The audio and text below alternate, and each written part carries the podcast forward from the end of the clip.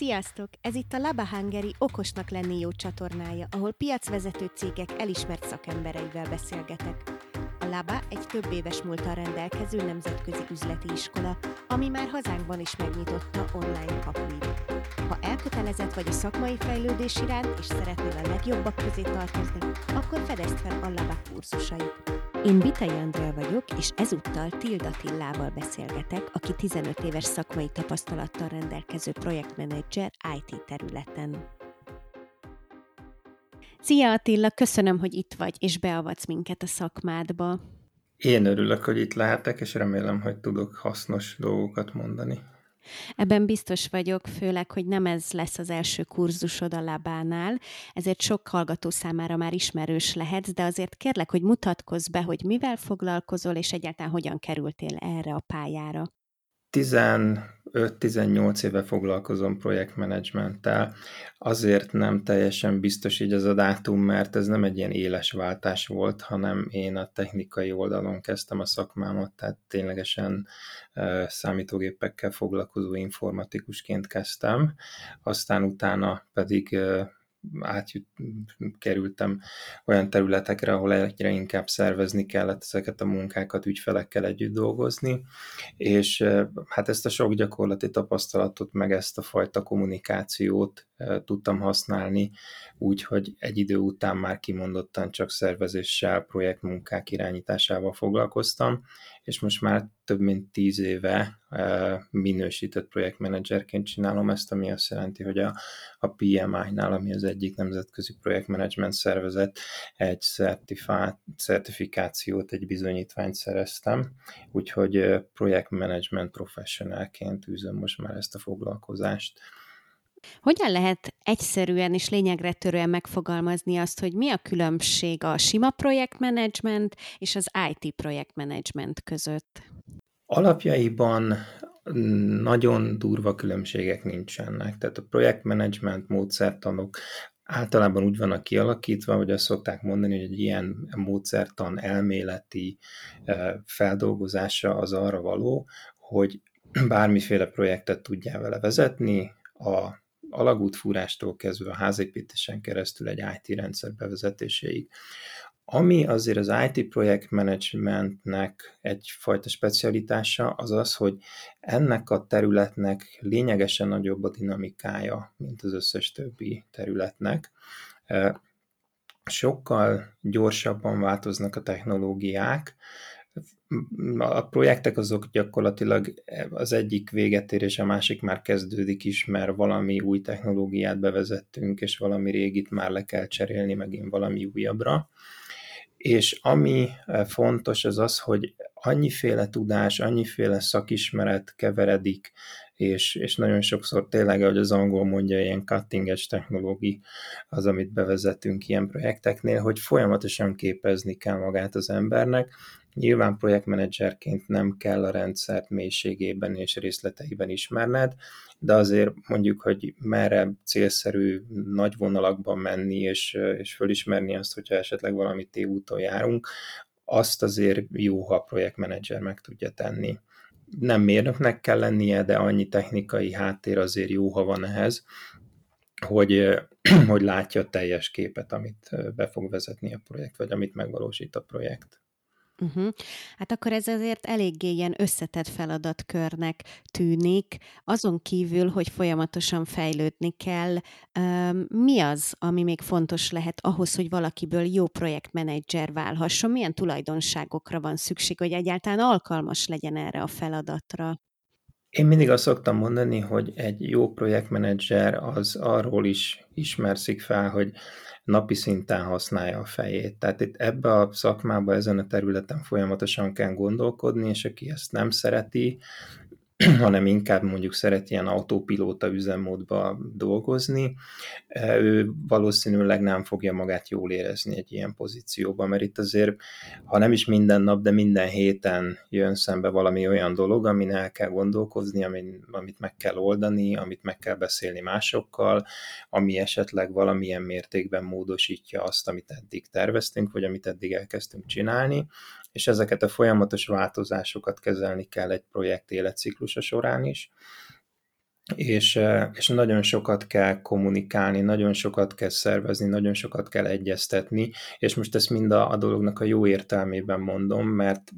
ugye a tréningeken is mindig szoktam mondani, hogy egy projektnek az egyik jelentős és nagyon jellemző sajátossága az az, hogy ez egy egyedi dolog hiába ugyanazt a rendszert vezetjük be mondjuk a harmadik, negyedik ügyfélnél, soha nem tökéletesen ugyanazt csináljuk, soha nem teljesen ugyanaz lesz a végeredmény, vagy nem ugyanúgy fogjuk elérni ezt a végeredményt, és ennek az a, az egyik velejárója, hogy folyamatosan figyelni kell azt, hogy mi történik, folyamatosan nyitott szemmel kell járni, kapcsolatokat kell kiépíteni, adott esetben konfliktusokat kell kezelni, ellenérdekeltségeket kell valahogyan megoldani, és ezek nem tragikus dolgok egyébként, csak pontosan olyan attitűdöt, olyan hozzáállást, olyan megközelítést követelnek, ami egy projektvezetőnek mondjuk így a sajátossága, és ami nagy mértékben segít abban, hogy ezeket a helyzeteket meg lehessen oldani. Ez a fajta hozzáállás elég ahhoz, hogy fel tudjon készülni egy projektmenedzser nem várt kihívásokra? Én azt gondolom, hogy az hozzáállás ahhoz kell, hogy egyrészt időben észrevegye a a dolgokat, amiket kezelni kell, másrészt, hogy megtalálja a megoldást azokra a dolgokra, amiket kezelni kell. És hát ugye mindig azért így a, a projektmenedzsmentet, meg a, meg a projektmenedzsert, mint embert, azt egy kicsit ilyen szuperhősként, meg ilyen G.I. Joe-ként szokták időnként elképzelni, miközben azért alapvetően nem erről van szó, és különösen az IT területen, ahol azért nagyon sok szabvány, nagyon sok ismert technológia, nagyon sok részleteiben kidolgozott megoldás van. Itt nem arról van szó, hogy kiugrunk a repülőgépből úgy, hogy nem tudjuk, hogy hol fogunk földet érni, és még az sem teljesen biztos, hogy egy törnyű van a hátunkon, vagy hátizsák. Azért a projektmenedzser ezt megtervezi, ezeket a dolgokat, és úgy rakja össze a projektet, hogy azért lehetőleg minél kevesebb ilyen nagyon váratlan dolog legyen. Illetve próbálja fölmérni azokat a kockázatokat is, amik adott esetben váratlanul és hát ha jól fölmérte őket, akkor nem teljesen váratlanul jelennek meg ugye a radaron, de, de ezek azért én azt gondolom, hogy nem megugorhatatlan feladatok, és hogyha valaki ezeket a, a dolgokat jól szemmel követi, meg, meg jó attitűddel odafigyel ezekre a jelenségekre, mind a technikai, mind az emberi, mind a projektcsapattal, mind az ügyfélel kapcsolatos visszajelzésekre, akkor azért olyan nagyon hirtelen előugró váratlan dolgok nem fogják arcul csapni a projektvezetés során. Mesélnél egy kicsit arról, hogy hogyan zajlik, hogyan képzeljük el ezt a fajta tervezési szakaszt. Gondolom nem egy jegyzetfüzet fölött ülsz magányosan és ö, odaírogatsz, hanem, hanem valahogy ez egy ö, sokkal több embert igénylő feladat lehet. Pontosan, nagyon jól mondod. A, a projektvezetésnek a tervezési része az egy nagyon hangsúlyos és nagyon fontos rész. Abban az esetben, ha jól csináljuk a projektet. Ha valami miatt ez elcsúszik abba az irányba, hogy ugorjunk bele és kezdjük el csinálni, akkor alakulnak ki többnyire kritikus helyzetek. A tervezés során pontosan föl kell mérni azt, hogy körülhatárolni, hogy mi az, amit meg akarunk csinálni ezzel a projekttel, mit szeretnénk megvalósítani, mi az ügyfélnek az igénye. Általában egyébként nagyon sokszor igyekszünk pontosan körülírni, pontosan körülhatárolni azt, hogy mik azok a elfogadási kritériumok, amik ahhoz kellenek, hogy, hogy az ügyfél pontosan azt mondja, hogy igen, oké, okay, akkor rendben vagyunk. Tehát ezeket mindig mhm. előre próbáljuk jól meghatározni, és ahhoz, hogy ezeket el tudjuk érni, hogyan érjük el, mennyire hatékonyan, milyen módszerrel, ahhoz pedig, ahogy mondtad, minden érintettet igyekszünk bevonni a, a projekt tervezési fázisában már, és ővelük együtt kidolgozni azokat a módszereket, azokat a megoldásokat, és sokszor adott esetben ez mondjuk egy részletes rendszertervnek az elkészítéséről szól, és utána, ha az elkészült, akkor kész vagyunk a tervezéssel, alapvetően, de nagyon fontos még az, hogy vegyük a fáradtságot arra is, hogy elmenjünk azokhoz az emberekhez, akik ténylegesen azokat a munkákat fogják végezni, ami nekünk ennek a projektnek a megvalósítása során szükséges, és kérdezzük meg őket, kérjünk tőlük visszaigazolást, hogy egyrészt van rá kapacitásuk, hogy megcsinálják, ismerik azt a feladatot, meg fogják tudni oldani, tehát ahogy mondtad, nem úgy van, hogy én ülök az elefántcsontoronyban, mint projektvezető, hátradólok, és elképzelem, hogy majd egy mérnök ember egy adott esetben egy szervert, vagy egy akármilyen számítógépet üzembe fog helyezni, vagy egy rendszert üzembe helyez, hanem bizony amikor megterveztük ezt az egészet, akkor még, és hát valószínűleg őt is bevonjuk a tervezésbe, akkor még vele egyeztetünk arról is, hogy és akkor ő meg fogja tudni azt a számítógépet csinálni, üzembe tudja helyezni, adott esetben meddig a pontig tudja ő elvégezni a feladatot, hol kell valaki másnak bekapcsolódni, és hát ugye különösen Azért most már így a, a mai világban az informatika és a távközlés az ugye nagyon erősen egy más mellett kéz a kézben halad előre, uh-huh. és hát nagyon sok olyan dolog van, amikor ténylegesen távoli helyeken kell üzembe helyezni valamit, amikor hát részleteibe le kell egyeztetni azt, hogy az adott illető be tud-e jutni abba az épületbe, kell neki bármiféle ö, hozzáférést kérni ahhoz, hogy egyáltalán beléphessen oda, van-e ö, bármiféle olyan követelmény, hogy ezt a rendszert ő oda bevihesse, ott azt a számítógépet bedughassa az adott hálózatba mondjuk, és akkor, hogyha ezt megcsinálta, akkor hogyan tud mondjuk értesíteni egy másik mérnököt, aki meg távolról meg fogja nézni azt a rendszert, hogy és mi elérjük-e azt onnan.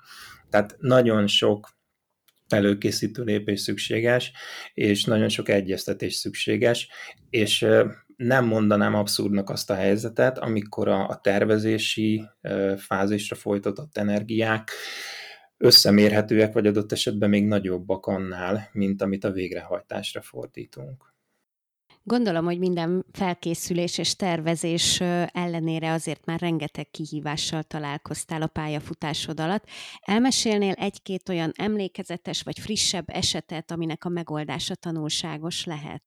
Igen, a, az egyik jellemzően ilyen nehéz helyzet az általában az szokott lenni, amikor valamilyen módon megöröklünk valamilyen elindult és rosszul sikerült, vagy rosszul elkezdődött projektet, és akkor ott nagyon sokszor kell módosítani dolgokon, változtatni kell adott esetben az alapkoncepción is, és ez nem okvetlenül mindig a műszaki megvalósítást jelenti, hanem mondjuk, hogy mekkora csapat kell annak a megvalósításához, milyen módon tudunk kommunikálni az adott projektbe. Ezeket a változtatásokat általában ilyenkor mindig az ügyfélel is egyeztetni kell, illetve hát valamilyen módon a projektet irányító, vagy magát az adott ügyféllel kapcsolatos üzleti kapcsolatokat ápoló társasággal is egyeztetni kell. És ezek azért legalábbis az elején nehéz pillanatok szoktak lenni, és ilyenkor azért az embernek oda kell tenni magát ahhoz, hogy meggyőzze az ügyfelet, illetve meggyőzze azt, aki mondjuk a projektet finanszírozza, hogy ezek a változtatások szükségesek, ezek a változtatások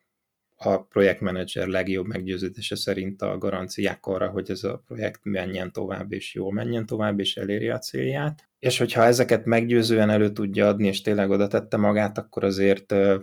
általában az ugye közös cél, hogy ez a projekt valahogy befejeződjön, valahogy legyen valami siker élménye végén. Uh-huh mert nyilván az ügyfélnek is érdeke, de ezek például jellemzően ilyen nehéz helyzetek szoktak lenni, amikor az ember így örököl valamit illetve ami uh, még nem annyira nagyon régen történt velem, uh, az egy olyan projekt volt, ahol például komoly elmaradásból indultunk, azért, mert egyfajta törvényi előírásnak kellett megfelelni, adott rendszert kellett módosítani ahhoz, hogy egy törvényi előírásnak megfeleljen annak a rendszernek a működése, és az üzleti terület az, hát ahogy szokták mondani, elaludta az egésznek a meghatározásán, és ez egy elég komplex eset volt, ahol mind milyen üzleti elemzőket, mind jogászokat be kellett vonni ahhoz, hogy valamilyen módon ez megfelelő legyen. És hát ugye amikor azért egy ilyen nagy rendszerrel foglalkozunk, akkor ott mindig a funkcióknak a specifikálása az egy első lépés, és utána jön az, amikor ezt a technikai oldalon leképezzük, és megnézzük, hogy hogyan fogjuk ezt megvalósítani az informatikai rendszerekkel, hogy a felhasználó mondjuk azokat a funkciókat kapja meg. És itt ez egy olyan eset volt, amikor konkrétan az üzleti terület, tehát a jogászok és az elemzők, azok hosszasan lamentáltak különböző dolgokon, hogy akkor ez most hogy lesz jó a törvény szövegének megfelelően, és egyáltalán nem foglalkoztak azzal, hogy nekünk mennyi időnk lesz majd adott esetben a programoknak a módosítására. És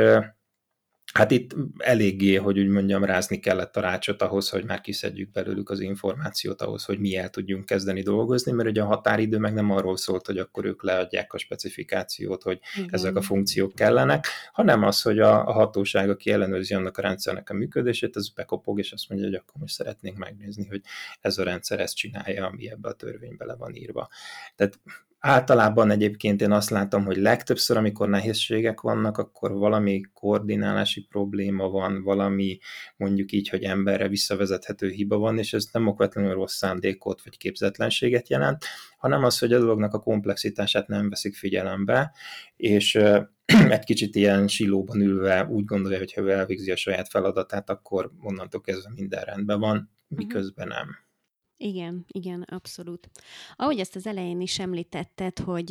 te is valamennyire autodidakta módon váltál IT projektmenedzserré, ha visszamehetnél az időbe, akkor mit tanácsolnál a 15 évvel ezelőtti önmagadnak, hogy milyen alapokat érdemes elsajátítani ahhoz, hogy még könnyebben ugort meg a későbbi akadályokat? Én azt mondanám a 15 évvel ezelőtti önmagamnak, hogy egy kicsit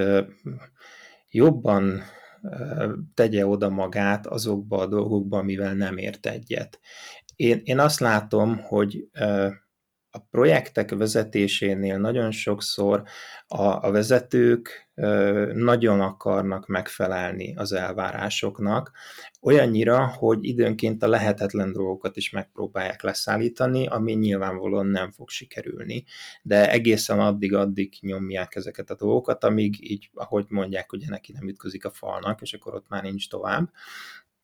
És egy kicsit azt látom itt visszaköszönni egyébként, amit nemzetközi projekteken dolgozva, hogy az ember nagyon sok kultúrával találkozik, és nekem volt olyan elég nagy pénzügyi területen futó projektem, ahol indonéz programozó csapat volt, és az ő vezetőjük egy keményített ingbe minden reggel megjelent talpigúri ember vezető volt, tehát tényleg a vasat, ing, nyakkendő, tízsebkendő, öltöny, tehát ez a skatujából vették elő, ahogy, és mindig mondta, hogy hogy ne haladnak, rendben van minden. Hetente megkérdeztük tőlük, hogy mik ezek az állapotok, amiket már elértek. Ő úgy mondta nagyjából, hogy mi az, ami jó lenne valószínűleg, és hát mi láttuk ez alapján, a visszajelzés alapján, az gondoltuk, hogy ez rendben van. És amikor utána kellett eh, elkezdeni a tesztelést, akkor hát kiderült, hogy nagyon rosszul állnak, csak hát nem merték megmondani, mert az ő kultúrájukban ez nincsen benne, hogy a vezetőnek azt lehet mondani, hogy rosszul haladunk, nem tudjuk a dolgunkat csinálni, mert az azonnali fővesztéssel jár. Uh-huh. És én azt látom, hogy sokszor egyébként nem csak ezek a kultúrából származó emberek, de belecsúsznak abba a hibába, hogy nem mernek odaállni az ügyfél elé, és adott esetben vagy konkrétan nemet mondani bizonyos dolgokra, hanem, hanem hatalmas energiákat, és nagyon sok fáradtságot, nagyon sok stresszt, nagyon sok munkaórát beleölnek olyan dolgokba, amiből 90%-os biztonsággal tudják, hogy nem fog menni, de, de, de megpróbálnak megfelelni. És én, én azt mondanám a 15 évvel ezelőtti magamnak, hogy ne akarjál mindenáron megfelelni, ha valahol problémát látsz, akkor jelezd, korábban, nagyon korán, amilyen korán csak lehet, ha valahol kockázatot látsz, akkor ezt jelez minél előbb, eh, mert onnantól kezdve lehet elkezdeni kezelni. És a másik ilyen dolog, amit egyébként eh, még szintén látok, most már így egy kicsit tapasztaltabb szemmel, hogy nagyon sokszor próbálják a problémákat a szőnyeg alá söpörni, és nem beszélni róla, miközben így soha nem fog megoldódni az egész. És eh, egy kicsit ez megint egy ilyen kulturális háttérre vezethető vissza. Ugye vannak olyan nemzetek, jellemzően az angol országokban, például Angliában, Hollandiában, ott nagyon egyszerűen és nagyon nyíltan lehet beszélni a problémákról, és emiatt például ezek meg is oldódnak egy idő után, mert ugye tudjuk, hogy ha valami nem rossz, akkor azt nem kell megjavítani. Viszont, hogyha olyan országokba megyünk, ahol ennek mondjuk egészen másfajta kultúrája van, és mondjuk az előbb ugye említettem az indonéz urat, de mondjuk azért vannak Európában is olyan tekintélyelvű országok, ahol ugye lényegesen kevésbé lehet arról beszélni, hogy mit rontottunk el, mert az nagyon rosszul hangzik. Ezekben az országokban, meg ebbe a kultúrkörökben nagyon sokszor ismétlik azokat a hibákat, mert nem beszélünk róla, hogy valami nem stimmel. És ez a másik, amit én mondanék magamnak, hogy ha valami rossz, akkor azt nevezzük nevén, és nézzük meg, hogy hogy lehet megjavítani, mert akkor utána már nem fogjuk még egyszer ugyanazt a hibát elkövetni. Igen, ez nagyon fontos szerintem, amit most mondtál, és hát igazából ezt nagyon sok szakmában lehetne hasznosítani, hogyha így működnének ezek a folyamatok. Neked egyébként van szakmai hitvallásod? Hát így projektmenedzserként én azért egy kicsit túlzásnak tartanám azt, hogy ilyen szakmai hitvallást próbáljak megfogalmazni. Én azt szoktam mondani azért, hogy egyrészt egyfajta vezetői hitvallás mondjuk az, hogy azért legyél hiteles vezető, és abból, az ugye a valahol abból jön, hogy legyél hiteles ember, és ezek azért nem annyira bonyolult dolgok. A másik az az, hogy az adott helyzetből hozzuk ki azt, amit lehet. Tehát ahogy szokták mondani időnként ezekben a rajzfilm filmekben is, hogy vagy csinálsz valamit, vagy ne csináljál valamit. Tehát ha, ha nekiálltál és csinálod, akkor ilyen tessék-lássék módon azért ne hagyjad szétúszni és, és szétfolyni az egészet, hanem akkor igyekezzél annak valami formát adni, és hogyha ha lehetetlen a küldetés, akkor álljál föl és mondjad azt, hogy bocs, ezt nem lehet csinálni. És lehet, hogy ez így most rosszul hangzik, ahogy mondom, és nagyon sokan azt gondolják ezután, hogy de hát ezt nem lehet mondani egy ügyfélnek, és de, lehet mondani egy ügyfélnek. Lehet, hogy az ügyfél azt fogja mondani egyébként, hogy jó, köszönjük szépen, akkor most te távolsz erről a munkáról, és megkeressünk valaki mást, aki elvállalja, de ha tudod, hogy nem lehet megcsinálni, akkor ezzel a lépéssel legalább annyit nyertél, hogy te a következő néhány hónapodat nem egy végtelen stresszbe és egy végtelen vergődésbe fogod tölteni, hogy most mit csináljak, amikor éppen olyan elvárásokkal állítanak engem szembe, amit lehetetlen teljesíteni, és ezt minden mindenki tudja, de senki nem meri kimondani.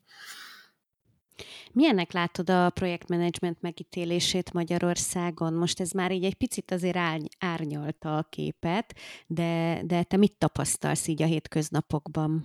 Én azt látom, hogy az egyik megközelítés az az, hogy, hogy a projektmenedzser az tényleg egy ilyen szuperhős, aki hát időnként ilyen banális példákkal élve szoktam mondani, hogy aki egy pár evőpálcikával egy hétvége alatt kiírtja az Amazonas őserdőit, e, és néha ez az elvárás egyébként mhm. sajnos. E, miközben nagyon nem erről van szó, és egy másik dolog, amit, amire szokt, sokszor szokták mondani, az, hogy ez projektmenedzser feladat, amikor ténylegesen fölmerülő problémákra kell azonnal ráugrani és megoldani őket, vagy pedig valamiféle olyan dolgot csinálni, ami egyébként egy szervezetben létező működési probléma, vagy egy, vagy egy szervezetben felbukkanó probléma. Ezek általában azért nem projektmenedzsment feladatok, és nem projektmenedzsert kell rárakni, hanem valamiféle eszkalációs menedzsert, vagy olyan vezetőt, aki ezeknek a angolosan mondva isuknak a megoldásával foglalkozik, és nagyon sokszor egyébként a szervezetben van a hiba abban a pillanatban, hogyha mondjuk egy ilyen problémának a megoldására egy szervezetfejlesztési projektet szeretnénk indítani, vagy azt mondanánk, hogy egy új IT megoldást akarunk üzembe helyezni ahhoz, hogy ezek a problémák eltűnjenek, az már egy projekt lenne, és oda már ténylegesen egy projektvezetőt kellene allokálni, viszont ezek magával, ezek magukkal hozzák azokat a tevékenységeket, ami ténylegesen a projektmenedzsmenthez tartozik, és ugye, ahogy az előbb mondtam, a tervezés az egy nagyon fontos része a projektvezetésnek, tehát nem csak az ablakon beremülő, be, berepülő problémákat csapjuk le valami eszközzel, ami a kezünkbe kerül, hanem, hanem megtervezzük, hogy mit fogunk csinálni, és utána azt végrehajtjuk. És a legtöbb projektmenedzsment módszertanban nagyon jól definiálva van az, hogy mitől projekt egy projekt, ezeket most nem akarnám itt elmondani, de, de nagyon sok olyan uh, dolgot láttam nagyvállalatoknál, multicégeknél, akár kisebb magyar középvállalatoknál is, amire rá nyomják azt a címkét, hogy projekt, miközben távolról sem az. És hogyha ha ebből a szemszögből meg elkezdi az ember egy kicsit challenge ezt a kérdést, hogy miért hívjuk ezt projektnek, vagy miért hívjátok ti ezt projektnek, akkor azért úgy érdekes szemléletmódokat lehet fölfedezni időnként, és, és ezeket azért helyek közel helyre is lehet tenni, hogyha van rá fogadókészség. De ugye a legrosszabb része a projektmenedzsment szakmának, meg magának ennek az egész mondjuk úgy, hogy kultúrkörnek, az az, amikor az ügyfél elkezd nagyon szigorúan diktálni, hogy akkor most ennyi pénzből ezt szeretném ekkorra. És hm.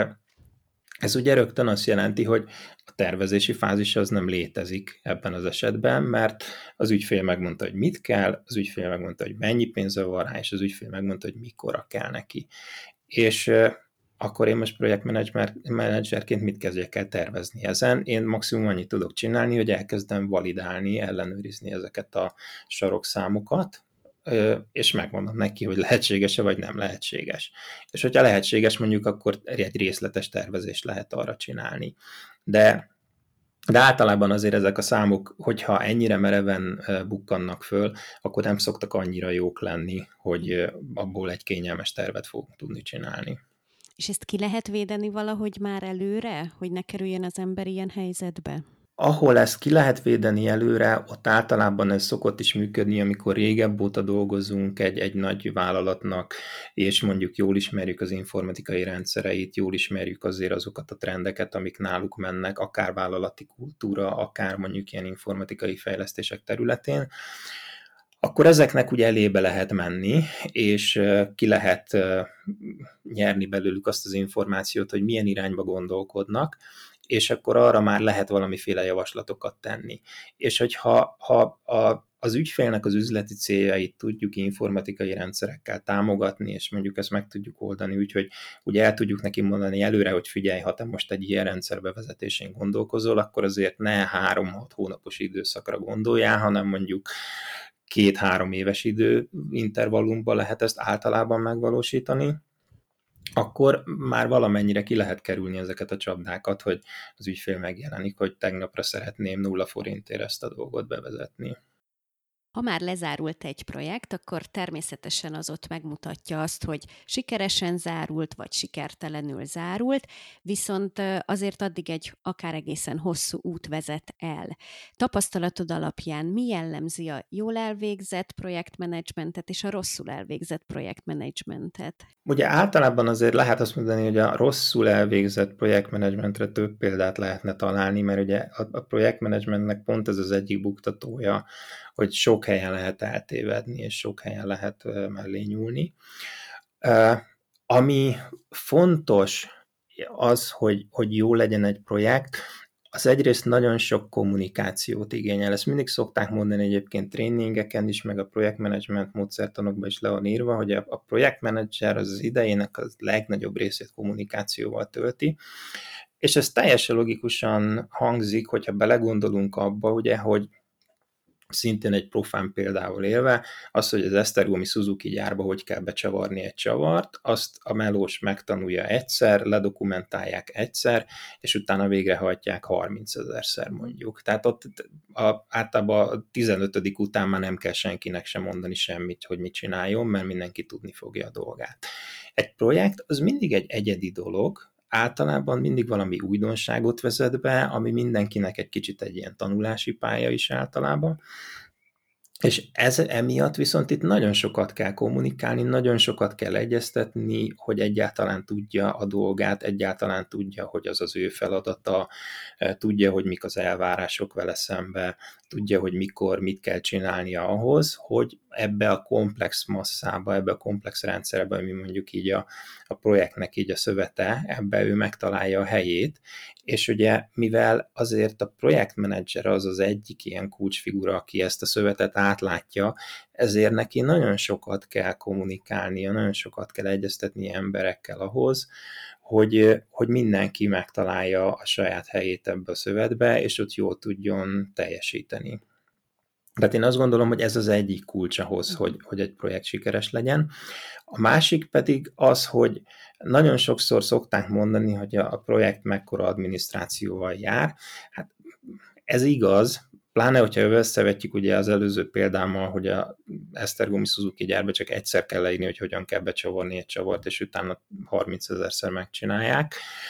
A projekten viszont ugye egyszer ledokumentálnak valamit, aztán elkezdjük megcsinálni a tervek alapján, aztán látjuk, hogy ez nem teljesen jó úgy, akkor erre beadunk valami változtatást, valamit változtatunk rajta, azt is le kell dokumentálni, és a projekt végén azt látjuk, ugye, hogy mondjuk egy dolgot megcsináltunk a projektbe, ahhoz kellett két-háromféle dokumentációt csinálnunk, és és egyrészt egyszer hajtottuk végre a feladatot, tehát mondjuk többet adminisztráltunk, mint amennyit dolgoztunk, másrészt pedig hát az egyszer lesz átadva, és egyszer lesz leszállítva,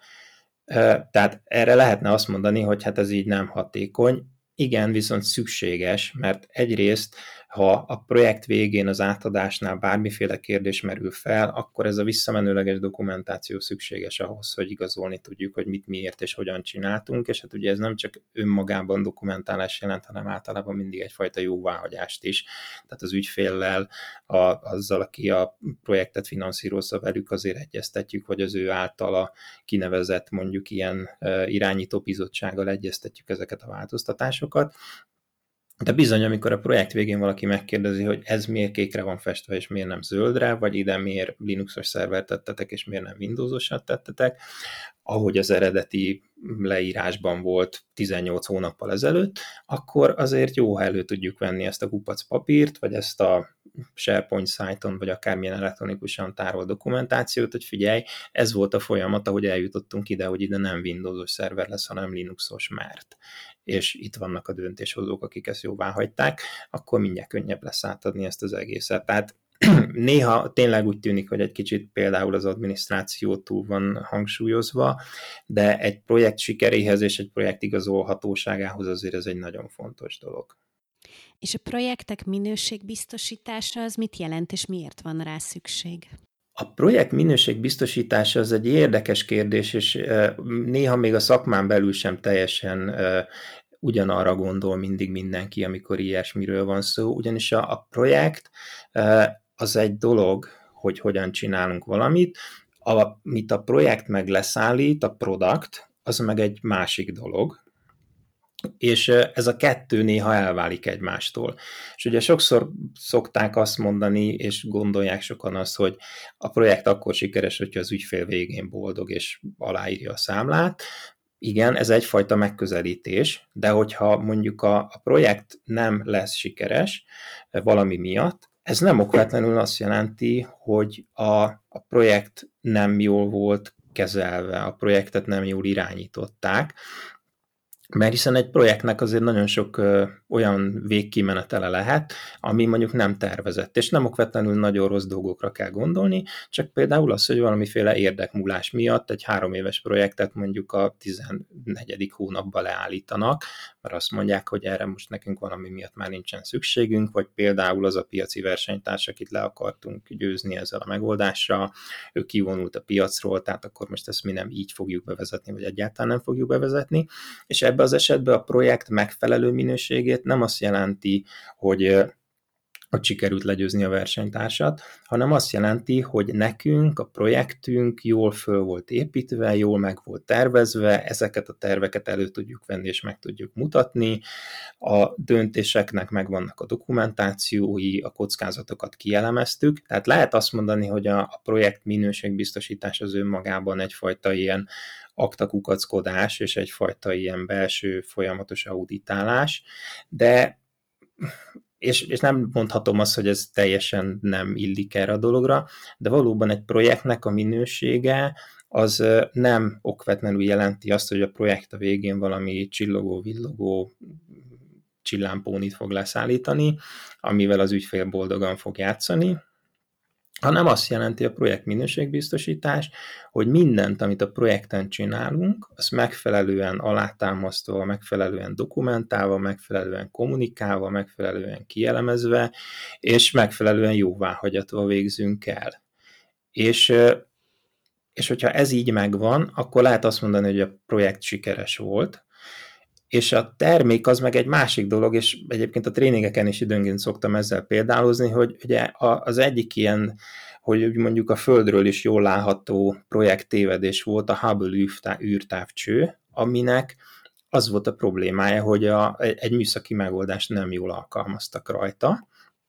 és ettől még könnyen lehet egyébként, hogy a projekten mindent jól csináltak, csak a mérnöki csapat valamit elnézett, és ők ugyan váltig állították, hogy az úgy jó lesz, aztán a végén kiderült, hogy nem lett jó. És ebben az esetben ugye jól el lehet különíteni azt, hogy a produkttal volt valami probléma, és nem a projekttel. És valószínűleg, hogyha a projektet jól csinálták, a projekt minőség rendben volt, akkor viszont ez azt eredményezte, hogy könnyen meg lehetett találni azt a, a dokumentációban és a, a projektrekordok között, hogy mi volt az, ami a produktnak a hibáját okozta. Tehát a projektminőségbiztosítás az azért is egy fontos dolog, mert hogyha valami nem jól megy, akkor abból meg tudjuk állapítani, hogy miért nem megy jól valami. Mindezek mellett nagyon fontos az is, hogy a projektmenedzser frissen, napra készen tartsa magát. Te hogyan szoktad fejleszteni a tudásot? Tudnál ajánlani akár pár olvasmányt, bármilyen folyamatot? Én eh, általában azt szoktam csinálni, hogy valamiféle irányt kinézek magamnak, illetve a, mindig, amikor valamiféle újabb technológiával foglalkozó projektbe vágok bele, vagy ilyen megbízást kapok, akkor azt a technológiát elkezdem megtanulni. Legalább olyan szinten, hogy átlássam a dolgokat, hogy mit mivel kell összekötni, milyen dobozok vannak ott egy rendszerterven mondjuk, milyen kapcsolatok, milyen sebességek, milyen adatbázisok, milyen programnyelvek bukkannak elő mondjuk ebben a, a környezetben, és ezeket azért igyekszem mindig úgy fölfrissíteni ezeket az ismereteket. Ami mondjuk így, hogy egyfajta ilyen mentális felkészülés, az az, hogy igyekszem azért a projektcsapatot valamilyen módon megismerni. És hát ugye most ebbe a járvány ügyi helyzetben ugye ez egy elég nehéz dolog, mert ugye mindjárt ilyen virtuális mm. tímekkel dolgozunk, és mindenki otthon ül a számítógép előtt, ami ugye azért a fizikai interakciót nagyon nehézé teszi,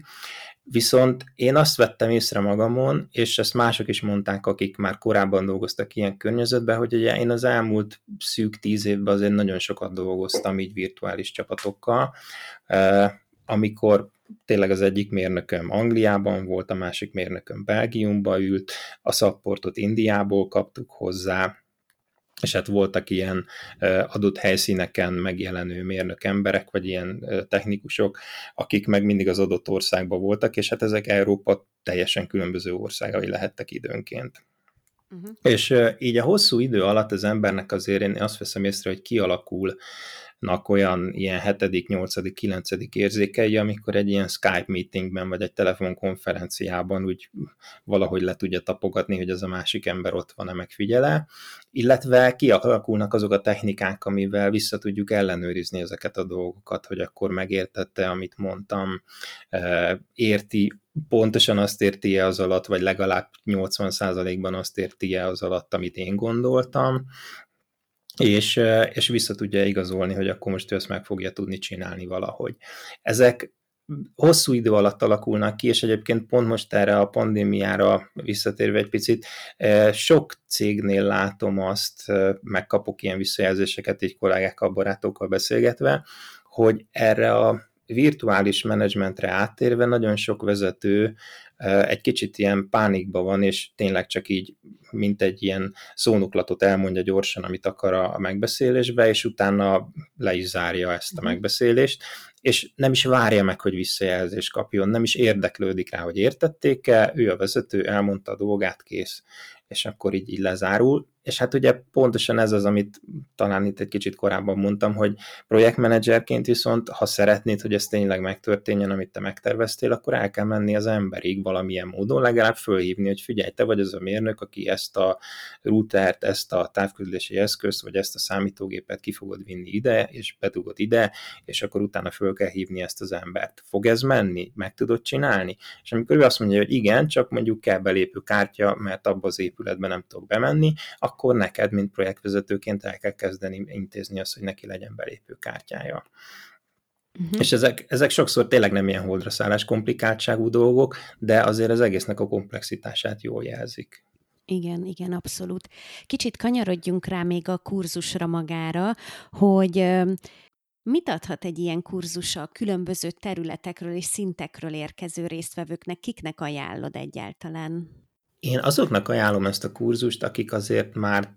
foglalkoztak ilyen területtel, és nem okvetlenül vezetőként, hanem IT projektben valamilyen módon résztvevőként ott voltak, és úgy átlátták, vagy látták ezt a történetet egy kicsit, hogy hogy működik, és érdekli őket ez az egész dolognak a szervezése, egy IT projektnek az irányítása. És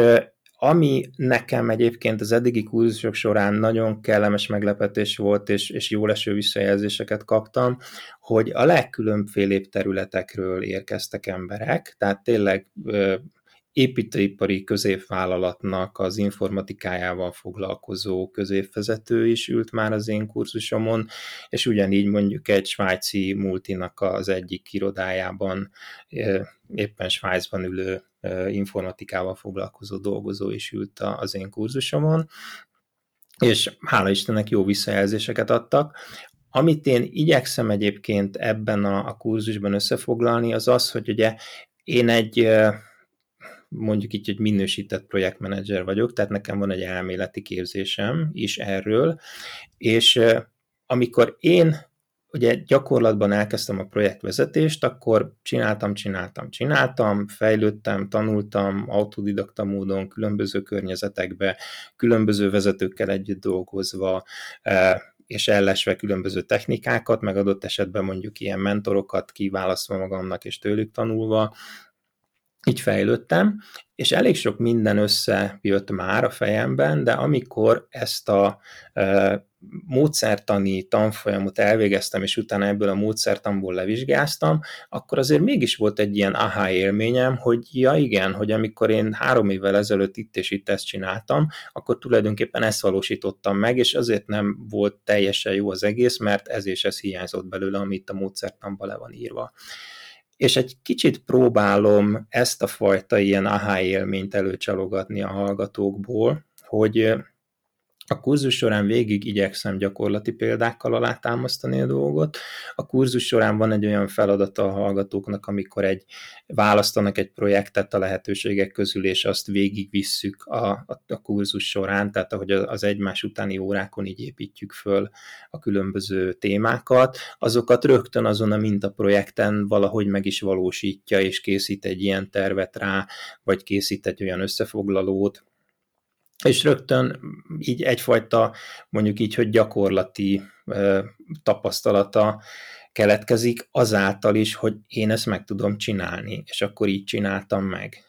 És ezek mind olyan dolgok, amiket tényleg így rögtön ki lehet vinni a tréningről, és meg lehet valósítani a gyakorlatban is. Volt olyan hallgatóm, akinek az egyik óra végi visszajelzése az az volt, amikor egy kérdésére válaszoltam, hogy remek, akkor ő most megy a főnökéhez, és mondja, hogy akkor hogyan állítsák fel a programirodát, mert ezen az órán megtanulta azt. És ezek tök jó dolgok szerintem. Igen, hát ettől igazán hasznos egy ilyen kurzus, úgyhogy nagyon izgalmasnak ígérkezik. Én sok sikert kívánok neked ehhez, és köszönöm ezt a mai beszélgetést. Nagyon szívesen, és remélem, hogy a jövőbeni hallgatók ugyanezt a aha élményt valahogy megtapasztalják majd. Köszönöm, hogy végighallgattátok ezt az epizódot. Ha tetszett, akkor iratkozzatok fel a csatornára, hiszen hamarosan újabb beszélgetéssel várunk. Amennyiben felkeltette az érdeklődéseteket a Laba online üzleti iskola, akkor a csatorna leírásban és az epizód alatt megtaláljátok az elérhetőségét. Sziasztok!